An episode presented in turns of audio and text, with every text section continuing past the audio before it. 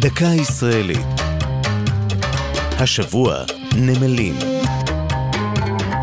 והפעם יבנה ים. על גבעה קטנה סמוכה לחוף פלמחים שוכנים שרידי אחת מערי הנמל החשובות ביותר שהיו בארץ, באשר נמחתה מעל פני האדמה, יבנה ים.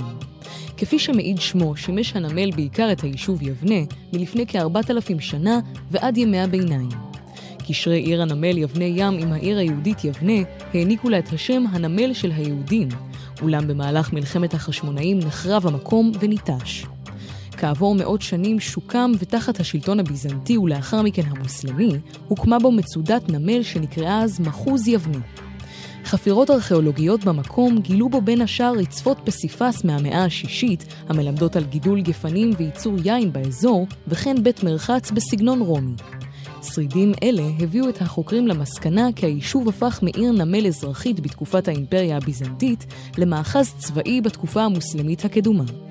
בתקופה זו עזבו את נמל יבנה רוב יושביו הלא מוסלמים, בהם יהודים, שומרונים ונוצרים.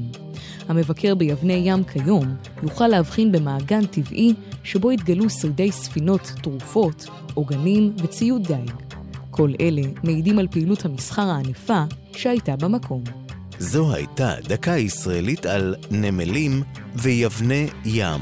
כתבה יעלי פוקס. ייעוץ הפרופסור משה פישר. עורך ליאור פרידמן.